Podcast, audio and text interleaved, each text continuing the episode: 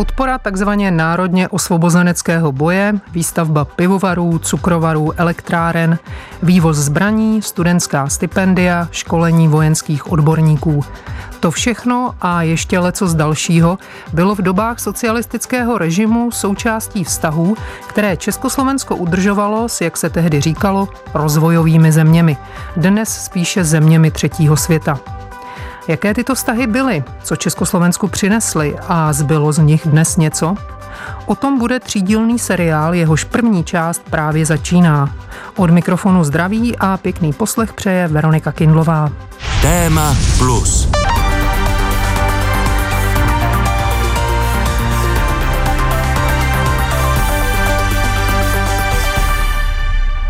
Prožíváme dobu nesmírně hlubokého, do samých kořenů jdoucího i do celé nové síly vyvolávajícího obrození azijských a afrických domorodých národů.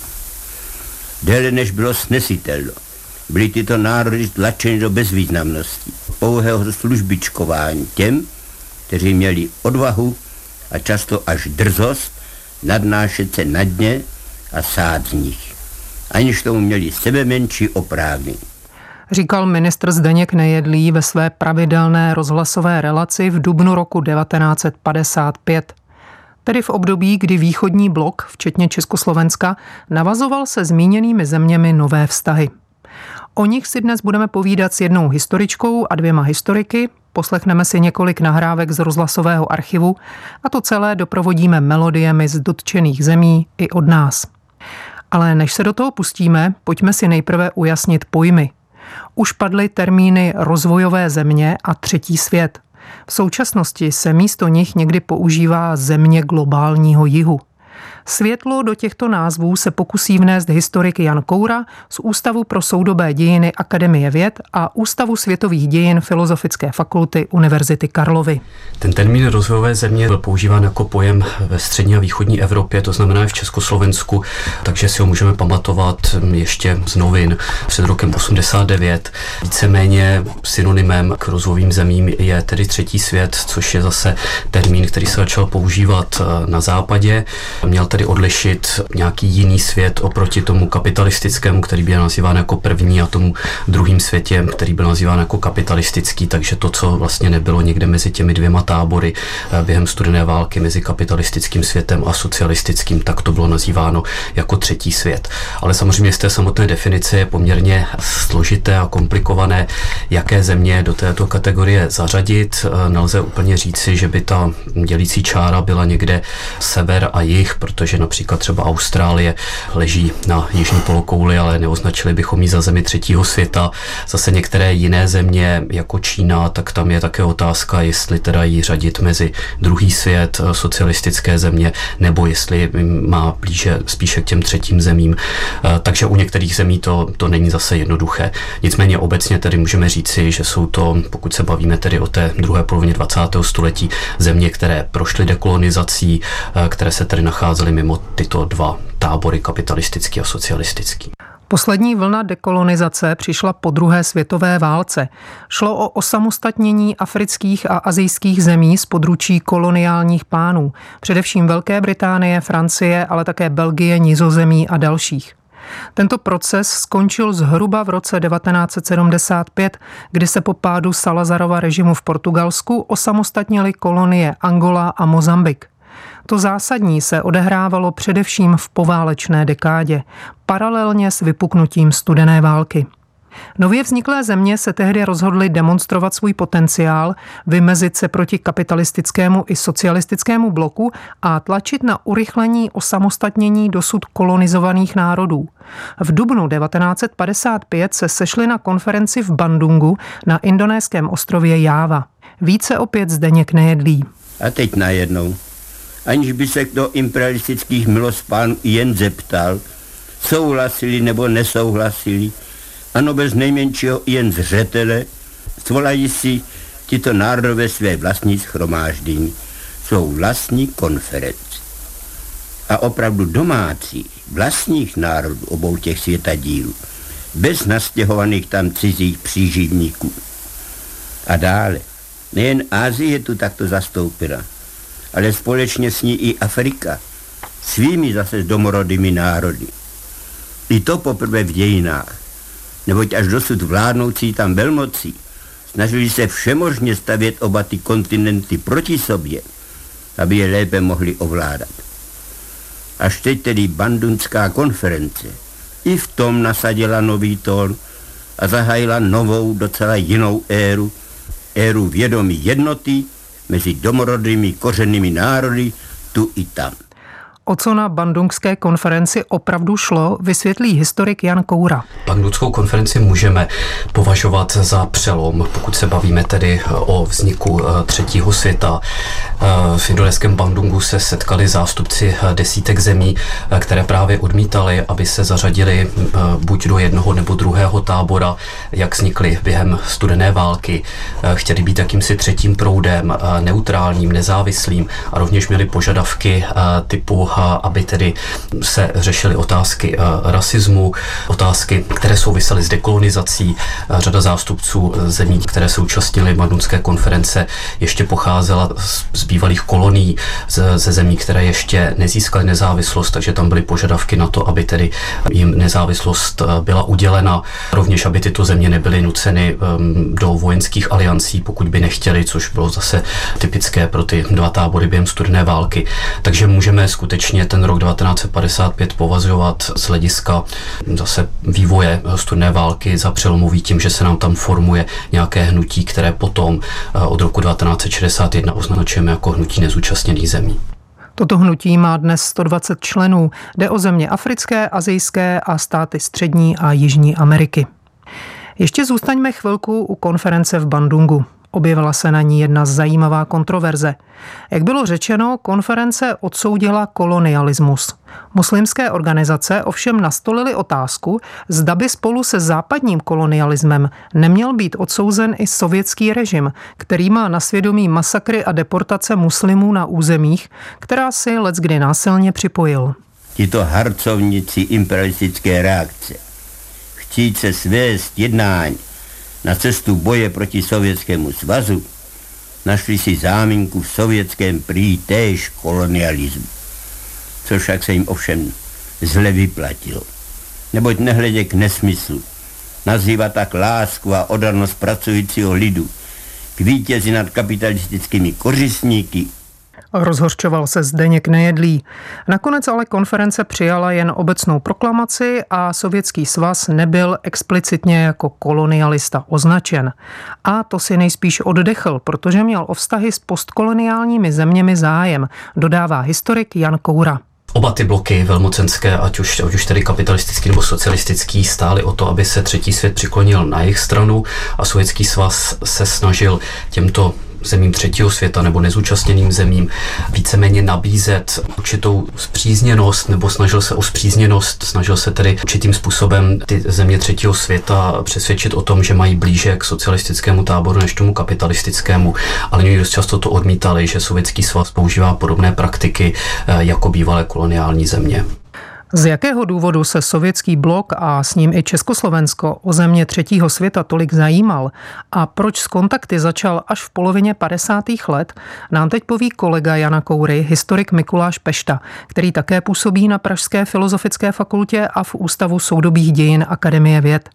V současnosti je na stáži na Vídeňské univerzitě, spojil se s námi tedy přes internet. Zájem o třetí svět obecně tak byl, bych řekl, dvojí, jednak ideologický, to znamená, že někdy zhruba v té polovině 50. let se Sovětský svaz a i ty jeho spojenci ve východní Evropě postupně obrací k tomu třetímu světu, začínají reinterpretovat ten koloniální boj jako součást nějaké emancipace, jako součást boje proti kapitalismu a imperialismu. To osvobození koloniálních národů, to bylo v té socialistické ideologii už od začátku 20. století, už vlastně druhá internacionála vlastně tohleto tématizovala. Potom Lenin a ta jeho bolševická revoluce, tak se k těm národům východu, jak se tomu říkalo, tedy hlavně se jednalo o Ázii v té době, ale částečně teda se to týkalo i Afriky, tak se tomu taky věnovala. A potom v období Stalinova vůdcovství, tak eh, tahle ta otázka šla trochu do pozadí. Stalin více kladl důraz na budování revoluce v samotném Sovětském svazu a ne za stolik na její export, ať už do Evropy nebo do do zemí třetího světa a potom v důsledku druhé světové války tak Stalin kladl mnohem větší důraz na ten národ, na to vlastenectví, na ten patriotismus, na boj proti nacismu, proti Němcům. A tenhle ten model vlastně toho jakoby národního socialismu, tak se exportoval potom i do těch jako vznikajících lidových demokracií ve východní Evropě. Ale po Stalinově smrti, jednak teda to, tím důvodem byla částečně právě ta změna v sovětském vedení, ale jednak i ta probíhající dekolonizace, která v 50. letech už byla teda skutečně v plném proudu, tak tyhle ty dva faktory vedly k tomu, že se vlastně ta sovětská zahraniční politika významně obrátila a začala se orientovat právě na ty země třetího světa, na africké země a na jejich podporu. Druhá oblast, bych řekl, byla pragmatická. Jednak eh, teda se jedná o politickou podporu, že Československo spolu s dalšími socialistickými státy cítilo tady příležitost, jak vlastně rozšířit svoji vlivovou politiku do těch zemí třetího světa, že tady vznikalo nějaké vákuum s dekolonizací, které bylo možné prostě zaplnit, bylo možné tam prosadit svoji politiku.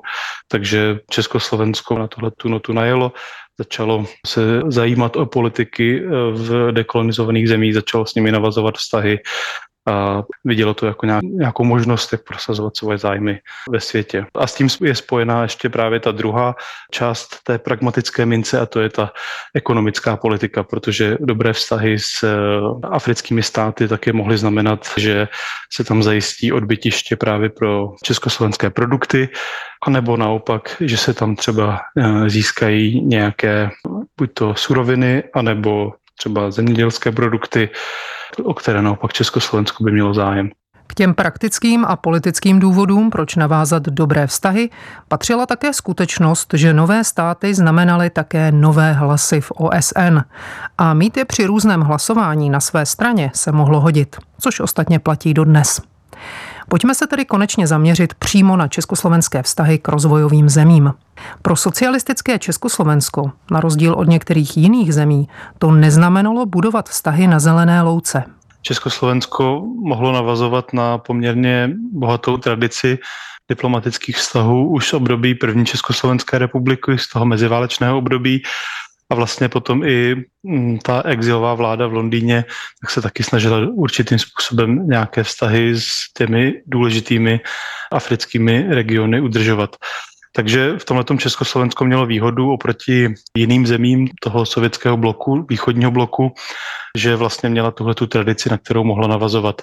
Měla v 50. letech v Africe více ambasád než třeba i Sovětský svaz došlo právě v takovému jako přelomu, k takovému zahájení aktivnější politiky vůči třetímu světu celkově, ale i vůči té Africe jako specificky kolem té poloviny 50. let.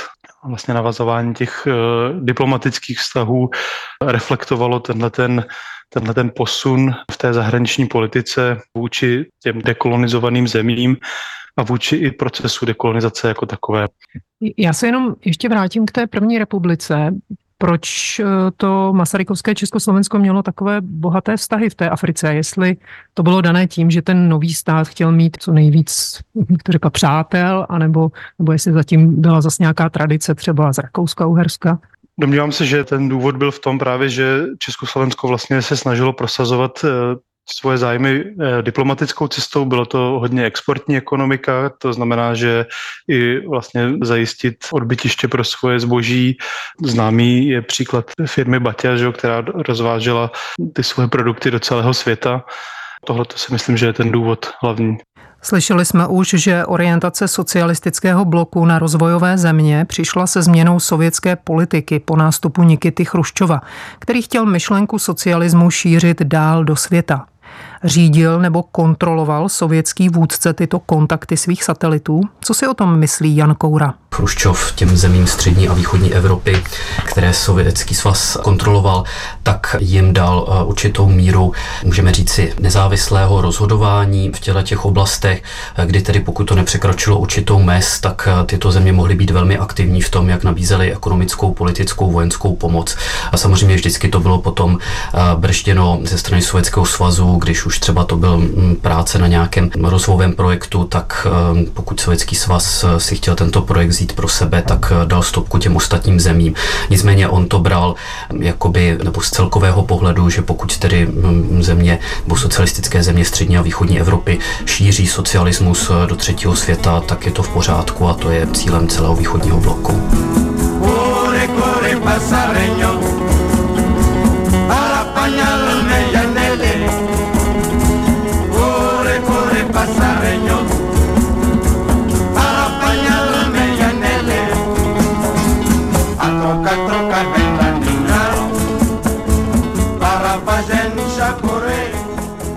Říkali jsme si, že rok 1955 byl kvůli Bandungské konferenci přelomovým, co se týče společného vystoupení zemí třetího světa z Afriky a Ázie.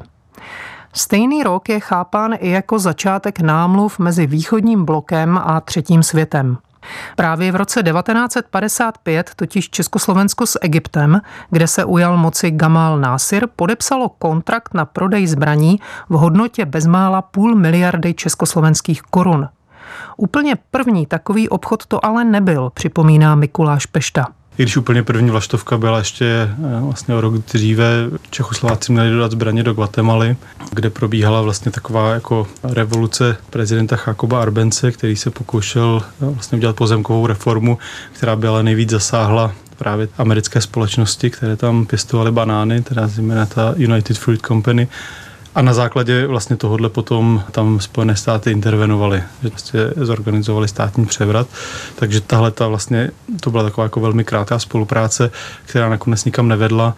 A ještě i v tom roce 55 vlastně Násir byl docela opatrný s tím, aby oslovil Sověty, protože se tak trochu obávali, jestli aby nedošlo ke stejnému scénáři. Ale nakonec tedy ta spolupráce byla úspěšně uzavřena a právě kvůli tomu se to stalo i tím milníkem, že se vlastně sovětský svaz nebo obecně eh, socialistické země začaly zajímat víc o ty země třetího světa. Ale ono to nešlo eh, jako ráz na ráz, ten vývoj byl postupný, protože ještě v téhle době vlastně třeba Afrika není dekolonizována, a s tím, jak ty další a další země získávají nezávislost, tak, eh, tak se vlastně ta nová pole otvírají. Ale ani pak to nešlo ráz na ráz. Nevždy se dařilo šířit marxismus-leninismus. Model, který známe třeba právě z Československa z období Třetí republiky, kdy Sověti podporovali komunistickou stranu, která pak v únoru 48 převzala v zemi moc, v rozvojových zemích občas drhnul. Lec kdy prostě v partnerské zemi nebyla komunistická strana, nebo nebyla tak silná a schopná, aby mělo smysl ji podporovat. Konec konců ani zmíněný egyptský násir nebyl komunista. Bylo zkrátka potřeba občas přimouřit oko.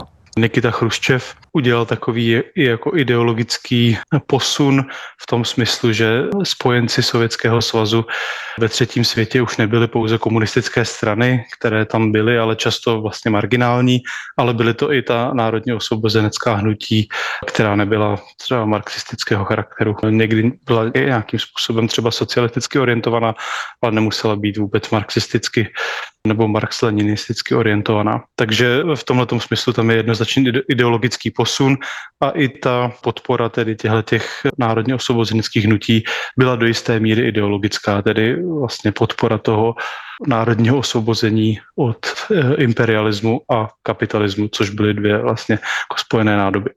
Někdy se ideologicky mhouřily obě oči. Československo se například přátelilo s Kambodžou, zemí, která získala nezávislost na Francii v roce 1953 a jejímž zřízením byla konstituční monarchie. V roce 1960 přiletěla do Československa kambočská delegace v čele s princem Norodomem Sihánukem, aby podepsala smlouvu o přátelství a spolupráci.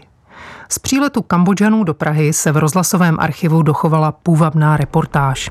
Dozněly státní hymny a 21 dělových salv na počest hlavy státu Kambodže. Princi Sihánukovi se hlásí velitel čestné jednotky. Čestný stráže podplukovník Palkovič. Čestná stráž nastupila na vaše uvítání.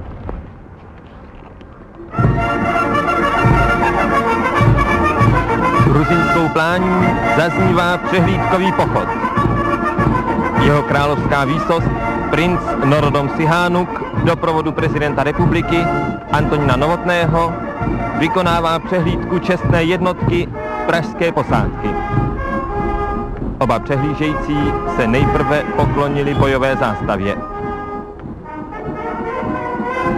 Princesi Hánuka doprovází jeho excelence Samdech Pen Nout, místo předseda Vysoké rady trůnu, jeho excelence Ho Heng, ministerský předseda Královské rady Kambodže, manželka prince paní Norodom Sihanuková a její královská výsost princezna dcera prince Sihánuka. Oba přehlížející se předčasnou jednotkou zastavují. Navda. vaše královská výsosti! Kouzelně absurdní scéna. Zřízení, které se označuje jako nejpokrokovější, které se chlubí, že zrušilo vykořišťování a zavedlo rovnost, si vřele podává ruku s feudálem. Ještě na letišti pronesl princ Sihánuk projev, ve kterém kromě díků za pomoc a podporu ze strany Československa uvedl, že jeho země má za sebou dvouletý plán obnovy a rozvoje a nyní stojí na Prahu první pětiletky, kterou koncipovala podle vzoru svých východoevropských partnerů. Zároveň princ připomněl, že jeho kambočská monarchie si rozhodně chce zachovat neutralitu. Jsme si vědomí, že naše materiální možnosti nestačí na to, abychom se rychle dostali z naší hospodářské zaostalosti. Netěžíme nijak z výhod, které jiné země, jiné stejně malo vyvinuté země získaly za cenu podřízenosti, zkompromitování a vzdání se značné části jejich národní nezávislosti. Vidíme příliš mnoho příkladů nebezpečí hrozících národům z politické podřízenosti, kterou lid odmítá, kterou, kterou lid odmítá. Zvolili jsme cestu přísné neutrality. Je to cesta drsná a nesnadná. Přesvědčili nás o tom zahraniční vměšování, komploty, intervence a hrozby. V důvodové zprávě ke smlouvě o československo-kambočském přátelství, kterou předložil sněmovně prezident Novotný, stojí, že kambočská neutralita je zaměřena proti snaze USA a jejich partnerů přilákat Kambodžu na svou stranu a přimět ke vstupu do SEATO, což byla organizace, která měla zajistit kolektivní bezpečnost zemím jihovýchodní Asie. Ze Suhánukova projevu se ale zdá, že mluví o neutralitě vůči všem.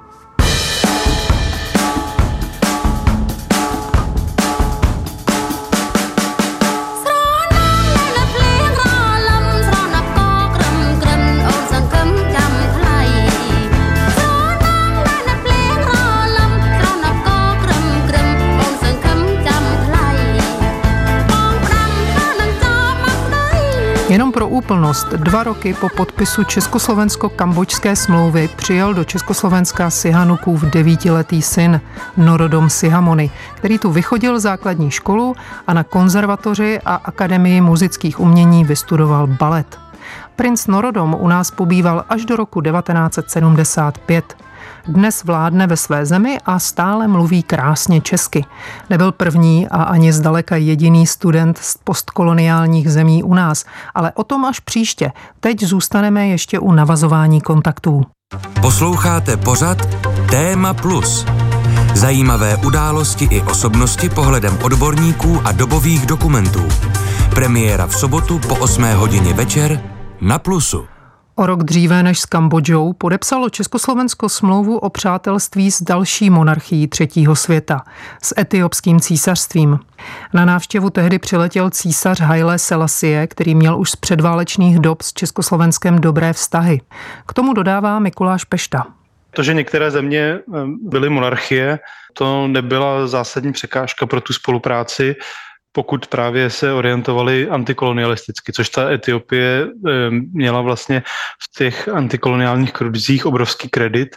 Byla to vlastně jediná země v Africe, která nebyla nikdy kolonizovaná, vlastně s výjimkou toho krátkého období italské kolonizace ve 30. letech a naopak vlastně to byla země, která se ubránila vojensky tomu italskému pokusu o kolonizaci v 90. letech 19. století. Takže vlastně ten etiopský boj za nezávislost měl eh, v Africe obrovský kredit a eh, vlastně socialistické země, které ten národně osvobozenecký boj podporovali, tak tohle to museli reflektovat. To, že ten etiopský císař měl velký kredit, se projevilo i tím, že vlastně v Addis Abebě bylo ustaveno sídlo Organizace Africké jednoty a vůbec i etiopské barvy, ta červená, žlutá a zelená se staly africkými barvami. Takže jako to je jenom vlastně na demonstraci toho, jaký, jak velký kredit ten uh, etiopský císař měl. A navíc vlastně on nejenže bojoval proti kolonialismu, ale on bojoval i proti fašismu, že ta italská invaze do Etiopie potom v roce 35 byla prostě symbolem té fašistické rozpínavosti a naopak ten etiopský boj proti ní byl symbolem tedy antifašistického odboje. Takže v tomto smyslu bylo možné a částečně i výhodné vnímat ten etiopský režim nikoli jako vlastně nějakou zastydlou feudální monarchii, ale naopak jako exponenta antikoloniálního boje. Samozřejmě jako ne všechny třeba e, složky československé společnosti si e, tohleto mysleli a ne všechny jako měli tu rétoriku stejnou, jakože ta oficiální československá diplomacie, jak si zastávala tenhle ten názor, ale byly potom ně, některé třeba složky, které si mohly dovolit trochu radikálnější retoriku, třeba některé složky studentstva nebo odboru a podobně, které mohly jako si dovolit kritiku, ale spíše vlastně to byla jako otázka vnitrostátního diskurzu, než že by vlastně se to stalo součástí zahraniční politiky vůči Etiopii. No nebo další takový příklad je Maroko třeba, což bylo taky vlastně království, nebo do dneška to je království. A tam tedy nebyla taková jako zpřízněnost na základě toho antikoloniálního boje, ale zase tam byla podpora těch vzájemných vztahů z ekonomických důvodů. Ta ideologie mohla často jít do pozadí i z takhle velmi pragmatických důvodů, že bylo výhodné provozovat nějaký obchod. To byly ale spíše výjimky. Pak tu byla řada zemí, kde se Československu dařilo alespoň částečně uplatňovat ideologický vliv. Ve stejném roce jako s Etiopií, tedy v roce 1959, podepsalo Československo smlouvu s další rozvojovou zemí.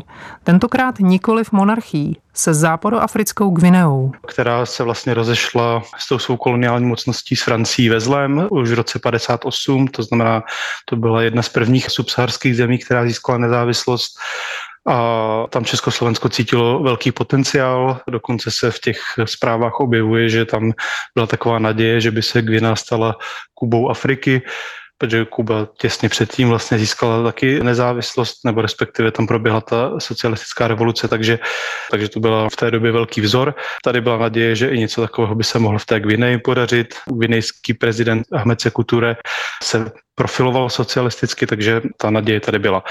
Československo jako velmi intenzivně prezidenta Turého podpořila, dodalo velké množství různých expertů, pomohlo budovat státní administrativu, pomohlo zajistit gvinejskou měnu, pomohlo zajistit jako třeba bezpečnostní školení, aby Gvina mohla sama prostě zajistit chod policejních složek, aby mohla zajistit ochranu státních hranic, aby mohla prostě vůbec vést nějaká vyšetřování zločinu a podobně. A poslala tam ještě zároveň spoustu dalších expertů v oblasti geologie, energie, chemie, agrikultury, průmyslu a dalších odvětví. Takže eh, skutečně Československo tady na tom projektu mělo velký zájem. A pak taky samozřejmě to byla vojenská pomoc. Gvinea neměla ani svoji vlastní jako dobře vyzbrojenou armádu nebo dobře fungující armádu vůbec, takže i jako budování těch ozbrojených složek vlastně armády bylo součást jakoby to, to, toho budování infrastruktury toho nového gvinejského státu. Zároveň s tím, že samozřejmě jak tady ta bezpečnostní, tak ta vojenská oblast jsou jako velmi strategické. Když by tam Československo získalo právě třeba přátele na vysokých místech v těchto oblastech, tak to mohlo být samozřejmě jedině výhodné. Nebo další taková oblast vlastně infrastruktury, která byla potřeba vybudovat, byly aerolinky. Na tomhle případě je zajímavé to, že Gvinea sice tu pomoc přijímala, ale neměla v úmyslu se stát sovětským satelitem a prezident Ture vlastně už na počátku 60. let dával najevo vlastně nespokojenost s tím, jakým způsobem se tam ti experti ze socialistických zemí chovají a dokonce vyhostil teda sovětského velvyslance a už někdy kolem roku 63-64 tak je zřejmé, že tam jako dochází k takové roztržce a vlastně socialistické země se, se z Gvineje tak trochu stáhly, sice v některých projektech pokračovaly ještě dál, ale někdy od poloviny 60. let už to začalo být spíše na komerční bázi, než na bázi vlastně toho politického projektu eh, podpory socialismu v Gvineji. O přátelství s Gvineou svědčí také nahrávka z rozhlasového archivu, pořízená v červnu roku 1960 na Spartakiádě v Praze. Členové gvinejské vládní delegace, ministr národního hospodářství pan Bovogi a ministr veřejných prací Gvinejské republiky pan Touré přijeli do Prahy na obchodní jednání. Přesto si však vyšetřili půl dne na Spartakiádu. Našim zpravodajům, kteří je požádali o jejich dojmy, oba schodně řekli. Je suis membre de la délégation gouvernementale de la République de Guinée, euh, venu Prague jsem velmi rád, řekl nám pan Bovogi, že mám příležitost vidět tuto velkolepou sportovní manifestaci, která mi otevírá nový pohled na život v Československu. Její organizace je absolutně dokonalá. Doufáme, uzavřel ministr národního hospodářství Gvinejské republiky, že i naše mládež bude moci v budoucnosti následovat vašeho příkladu. A ministr veřejných prací Ismail Touré dodal – tout c'est ma première visite en Tchécoslovaquie et je suis très heureux. Nejprve bych chtěl říci, že jsem poprvé v Československu. Slyšel jsem už o Spartakiádě, ale nemyslel jsem, že je to takový grandiozní podnik.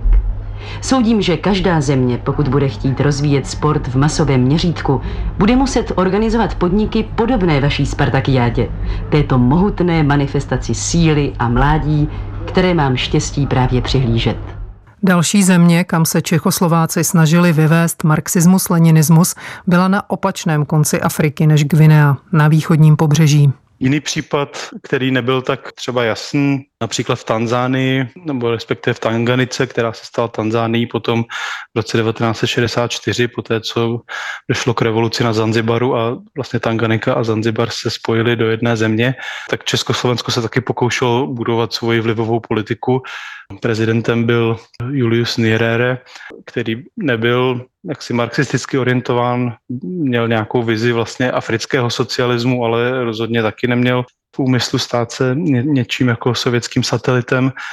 A Československo si tam vytipovalo vlastně jiného politika jménem Oskar Kambona, kterého kontaktovalo a skrze nějž se pokoušelo prosazovat nějakou svou vlivovou politiku skrze tedy to, že na něj dělali nátlak pomocí tajných služeb a snažili se částečně na, něj tlačit, částečně se mu vlichotit a to byl jakoby další způsob, jakým mohlo Československo svoji politiku prosazovat. Samozřejmě jako Britové, protože Tanganika byla teda britská kolonie, tam měli taky své lidi, že, že to byl vlastně takový zápas o to, jako na kterou stranu v té studené válce se ta, která země přikloní, jestli tam získají větší vliv ti lidé podporovaní ze sovětského bloku, třeba z Československa nebo z NDR, anebo zda získají větší vliv lidé podporovaný západem.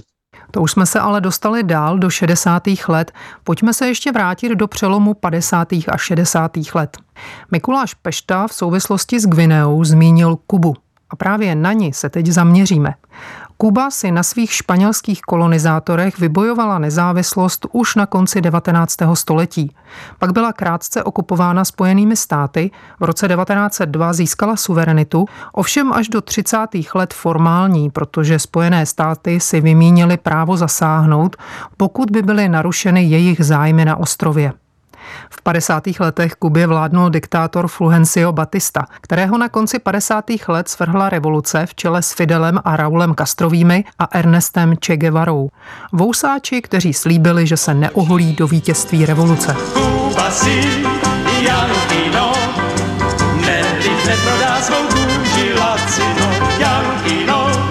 Kuba si, ať se blízká na časy, Kuba si,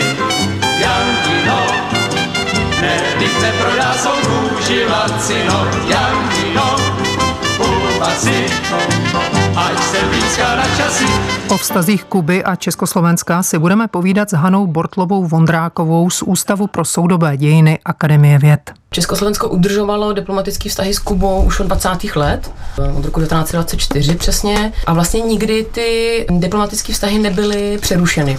v 50. letech vlastně za Batisty Československo dál vyváželo na Kubu motorky, obkladačky, řadu různých strojních zařízení. Takže Československo v tomhle tom, na rozdíl například do Sovětského svazu, který neměl aktivní diplomatické vztahy s Kubou, mělo na Kubě jinou pozici. A nebyl to jenom případ Kuby. Československo vlastně udržovalo poměrně hustou diplomatickou síť s celou řadou latinskoamerických zemí. Musím uvědomit si tu snahu prvorepublikového Československa rozšiřovat ty své hospodářské kontakty právě i do, i do zemí Jižní Ameriky, Střední Ameriky. Vlastně ještě před vznikem protektorátu Československo mělo své zastupitelské úřady bezmála ve 20 zemích Latinské Ameriky. A to bylo opravdu jako mimořádné v kontextu střední, středovýchodní Evropy. Sovětský svaz vlastně v době, kdy Fidel Castro se dostává k moci na Kubě, tak udržuje aktivní diplomatické vztahy, tuším jenom s Argentinou a možná s Mexikem. A jediná země, která se částečně blíží Československu v té síti diplomatických kontaktů je Polsko, ale není to, není to srovnatelné s Československem. Tady potřeba říct, že mm, když vlastně došlo k kubánské revoluci a, a vlastně k nástupu těch vousatých mužů e, tady do Havany, tak Moskva to sledovala vlastně ne s příliš velikým zájmem. Latinská Amerika nepředstavovala v tu dobu tu část světa, kam by, kam by sovětský svaz upíral svou pozornost. Do té doby opravdu respektoval jaksi tu západní hemisféru jako sféru vlivu Spojených států a Fidel Castro se taky neprofiloval nějak jako uh, urputně levicově, takže Moskva opravdu celý rok do 1959 vlastně se chová vůči Havaně velmi rezervovaně a vyčkává, co se z Fidela Castra a z jeho týmu vyklube. Oni jak se oceňují od začátku, uh, oceňovali antiimperialistickou retoriku a oceňovali, že to je národně osvobozenecký boj, ale o nějakém příklonu nebo sympatích Fidela Castra s komunismem v tom roce 1959 patrně vůbec ještě hovořit nemůžeme. A chtěla jsem říct, že Československo v tomhle tom bylo podstatně jaksi takové čilejší, protože se právě slibovalo. V té ekonomické politice vždycky mělo trošku větší nezávislost než v těch ideologických politických tématech a Československo usilovalo o to oživit právě ty obchodní kontakty, protože to v té době znamenalo možnost získání tvrdé měny. Že jo? Se na Kubě ještě v té době vlastně převažoval plnohodnotný dolar, takže tam mělo své jednoznačné zájmy. No a Moskva tomu jaksi jako nebránila, ne, nebrzdila příliš tyto iniciativy a čekala, co se z toho vyvine. Vyvíjelo se to postupně. Kubánská revoluce nebyla od začátku všeobecně chápána jako socialistická, přestože například Che Guevara byl marxista – Kubánci sice začali po svržení Batisty znárodňovat americké firmy, ale stále to ještě neznamenalo, že Kuba bude nutně komunistická. Opravdu my dneska máme tendenci vidět eh, Kubu jako zemi, která už je strašně dlouho levicová, socialistická, komunistická, ale asi když jdeme k těm počátkům, těm prvním uh, rokům pronikání jaksi sovětské ideologie, vůbec východního bloku na Kubu, tak si musíme uvědomit, že naprostá většina kubánské společnosti byť obdivovala Fidela Castra a souzněla vlastně s jeho, s jeho názory a s jeho, s jeho projekty, s jeho plány, tak byla tradičně velmi jako antikomunisticky naladěna, protože Kuba byla tradičně po dlouhou dobu oblastí zájmu Spojených států. Spojené státy na Kubu pronikaly intenzivně nejenom jako politicky, ideologicky, nějak mentalitně, kulturně, ale hospodářsky zejména. A běžní Kubánci buď o komunismu nevěděli vůbec nic, nebo spíš k němu měli určitou nedůvěru. Nevím, nakolik je to až zpětně nějakou jako rekonstrukcí nás historiků, nebo nakolik se to v té době takzvaně skutečně dělo, ale ty československé výrobky, které na Kubu tedy proudily potom od toho roku 1959 a vyznačovaly se jako určitou kvalitou a, a Československo samozřejmě dávalo pozor, aby v tě, zejména v těch prvních letech vyváželo kvalitní věci. Tak na jednu stranu Kubánci viděli, tady prostě nám Československo socialistická země posílá kvalitní zboží, co my se dozvídáme o těch zemích, je tam kvalitní, zdarma fungující zdravotnictví, školství a tak dále. Tak to určitě určitou skupinu Kubánců oslovalo, zejména těch, kteří se rozhodli na Kubě zůstat a ne, ne těch, kteří už v těch prvních vlnách, při těch prvních letech Kubu opustili, protože chtěli svůj další život prostě eh, svázat se Spojenými státy a nebyli trpěliví dostatečně na to, aby očekávali, co, co se vlastně na Kubě stane. Československo možná vlastně v tomhle tom posloužilo jako určitý lakmusový papírek těch nálad kubánské společnosti. A zdá se, že Československo bylo právě skrz tenhle ten export lépe přijímáno, než třeba Sovětský svaz, ke kterému jako panovala určitá nedůvěra a obavy z toho, jak vlastně ten komunismus v praxi by na té Kubě fungoval. Prakticky ale potom to, že vlastně Kuba se blížila krůček po krůčku východnímu bloku, až tedy skončila v té těsné náruči Sovětského svazu, tak to je potřeba ještě vlastně dát do širšího geopolitického kontextu. Musíme si uvědomit také reakce Spojených států vlastně na to, co, co na Kubě se dělo. Hmm. Kubánci začali velmi brzy znárodňovat americké podniky, tam šlo zejména o ty rafinérské společnosti. Ta šroubovice jaksi odvetných opatření jako eskalovala a vedla teda nejen vlastně k uvolení toho známého amerického embarga na Kubu na podzim roku 1960, hmm. které bylo ještě potom později zesíleno v roce 1962, ale vedlo i vlastně k úplnému přerušení diplomatických vztahů se Spojenými státy. V roce 1960 navázali Sověti s Kubou oficiální diplomatické styky. Československo ty své posílilo. Poslalo na Kubu nového stálého velvyslance. Do té doby měl Kubu na starost velvyslanec ve Washingtonu. Československý velvyslanec na Kubě nyní částečně Karibský ostrov zastupoval ve Spojených státech, se kterými, jak jsme slyšeli, měla Havana přerušené diplomatické vztahy. Československo také zahájilo pomoc novému kubánskému vedení. V červnu 1960 kvůli tomu přiletěla do Prahy delegace vedená Raulem Kastrem. V říjnu 1960 přicestovala z Kuby ekonomická mise, v jejímž čele stál Che Guevara. Ten poskytl rozhovor španělskému vysílání československého rozhlasu. Con respecto a las negociaciones y conversaciones que usted realiza aquí en Checoslovaquia, Redaktor požádal Che Guevaru, aby popsal, jaká jednání s československou stranou vede. Ten řekl, že mimo jiné se jedná o rozšíření československého úvěru, který by Kubánci rádi v příštích pěti letech využili na výstavbu závodů, na výrobu automobilů, tahačů, motocyklů a strojů pro zemědělství. Jedná se prý také o kulturní výměně o představení československé kultury na Kubě a naopak. Kuba by chtěla do Prahy vyslat národní balet slavné prima baleríny Alicie Alonso. Také se hovoří o technické pomoci a o stipendiích, která československá vláda vypíše pro kubánské studenty v různých oborech a zároveň na ostrov vyšle několik učitelů některých speciálních oborů, které budou vyučovat přímo na Kubě. Diskuze, jak říká Che Guevara, se vede také o vývozu kubánského niklu. Navzdory vstřícnosti z československé strany jsou prý jednání dlouhá a náročná. De Praga, dedicados todo el tiempo a negociaciones que a pesar de la buena voluntad con que nos tratan, siempre son laboriosas y llevan tiempo. Če také zmínil kubánské obavy z americké invaze. Jak víme, nebyly liché. Slovo má opět historička Hanna Bortlová Vundráková. Je samozřejmě potřeba zmínit i tu antikastrovskou iniciativu nebo snahu o, svržení Fidela Castra v dubnu 1961 a vylodění v zátoce sviní. A, a v této situaci, jak si už jde opravdu tuhého a Castro si uvědomuje, že, že vlastně nemá jinou možnost, než užšího sepětí právě se Sovětským svazem, který v tuto chvíli už velice ochotně mm, veřejně Moskva prohlašovala, že se o Kubu postará, že, že se postará o bezpečnost Kuby a je tady už náznak i tak si toho přikrytí tím jaderným deštníkem, hmm.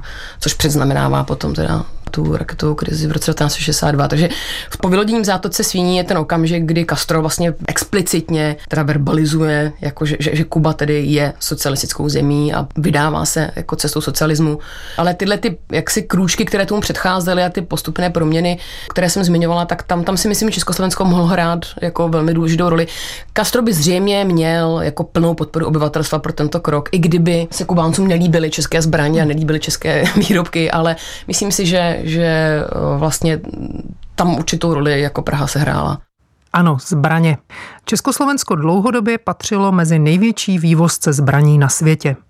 Poválečný svět a jeho konflikty poskytly československému zbrojnímu průmyslu mnoho dalších příležitostí.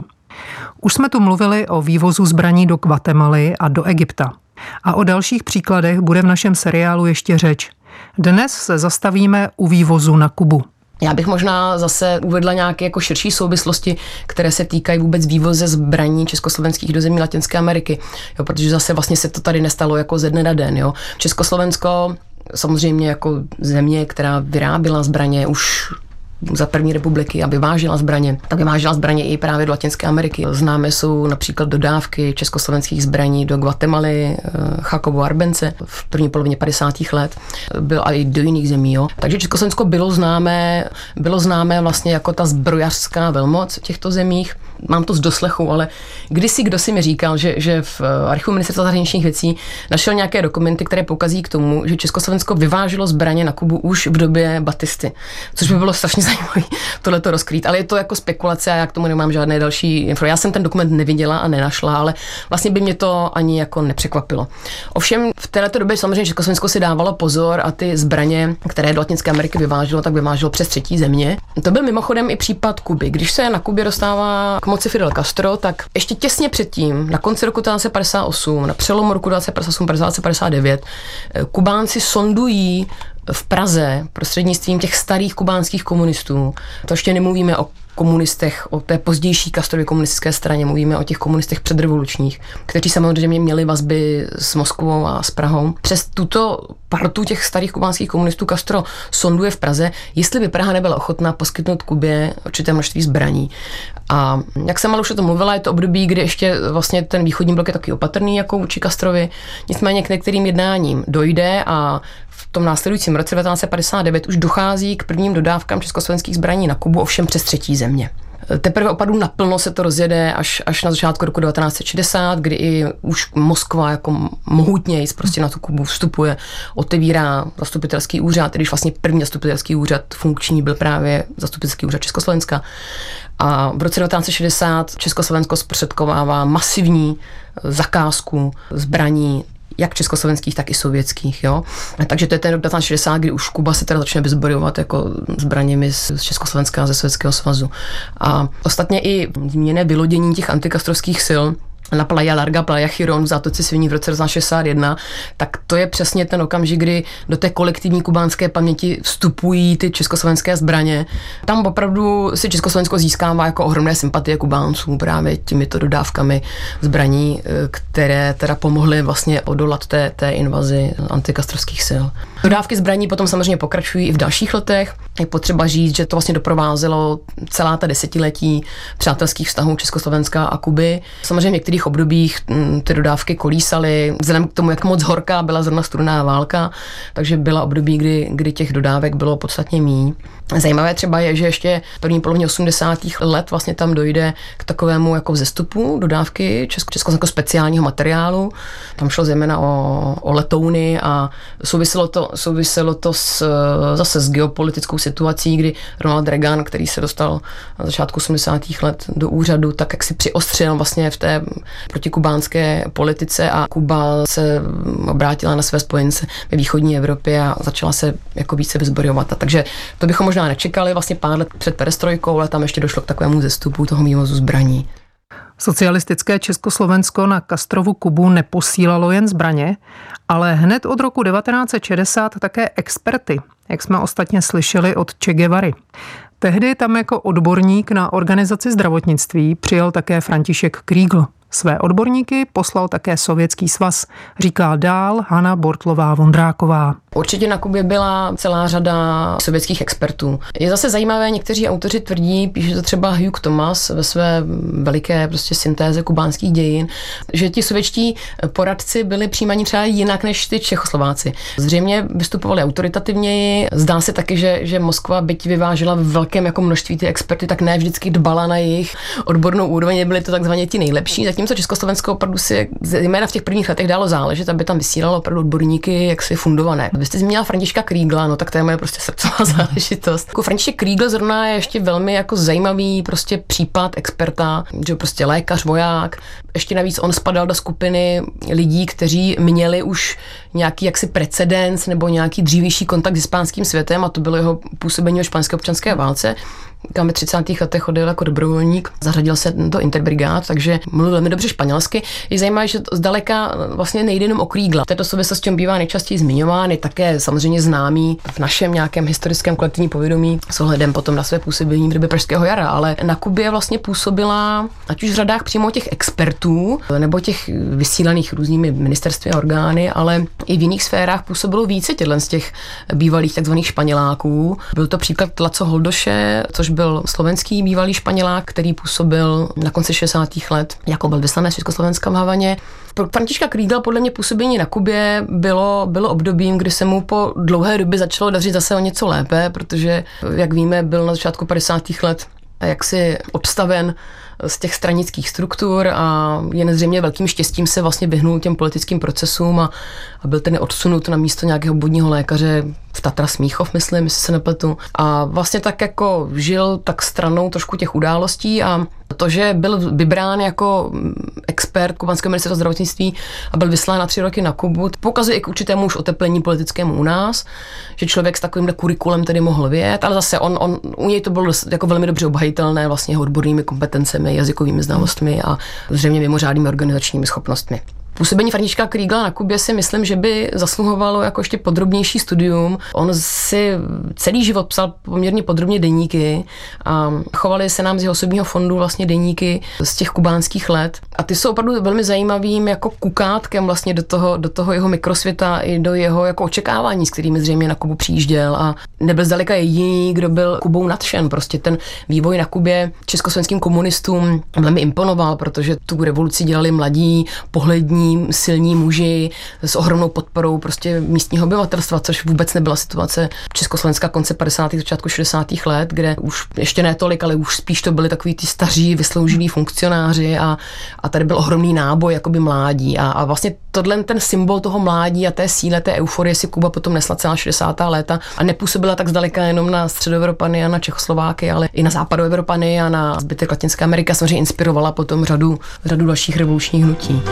Kuba si, Jankino, nerychle prodá svou kůži lacino, Jankino, Kuba si, ať se blízká na časy, svoboda má už dávno zuby, dále nehodlá žít v pleče, če, če, če, če. Bývá hořký cukr z když do moře se teče, če, če, če, če. ať stáne k čertu Národi si sami stačí. Svět už není dětská káča a volně se roztáčí. Kuba si Jankino, nelid neprodá svou kůži lacino. Jankino, Kuba si, ať se blízká na časy,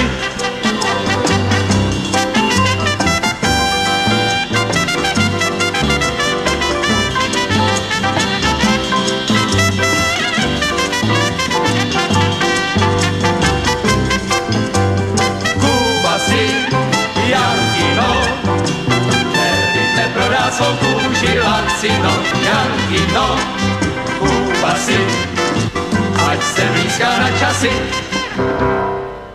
Doufám, že nejen rozverná dobová píseň vás naladila na druhý díl našeho seriálu o vztazích socialistického Československa a zemí třetího světa. Příště se zaměříme především na studijní programy a stipendia pro mladé lidi z rozvojových zemí, které československá vláda financovala. Připomeneme si například Univerzitu 17. listopadu. Opět uslyšíte odborníky z Ústavu soudobých dějin Akademie věd a Pražské filozofické fakulty. První díl právě končí. Technicky spolupracovala Jitka Procházková, dramaturgii měl David Hertl, pořad připravila a příště se těší naslyšenou Veronika Kindlová. Téma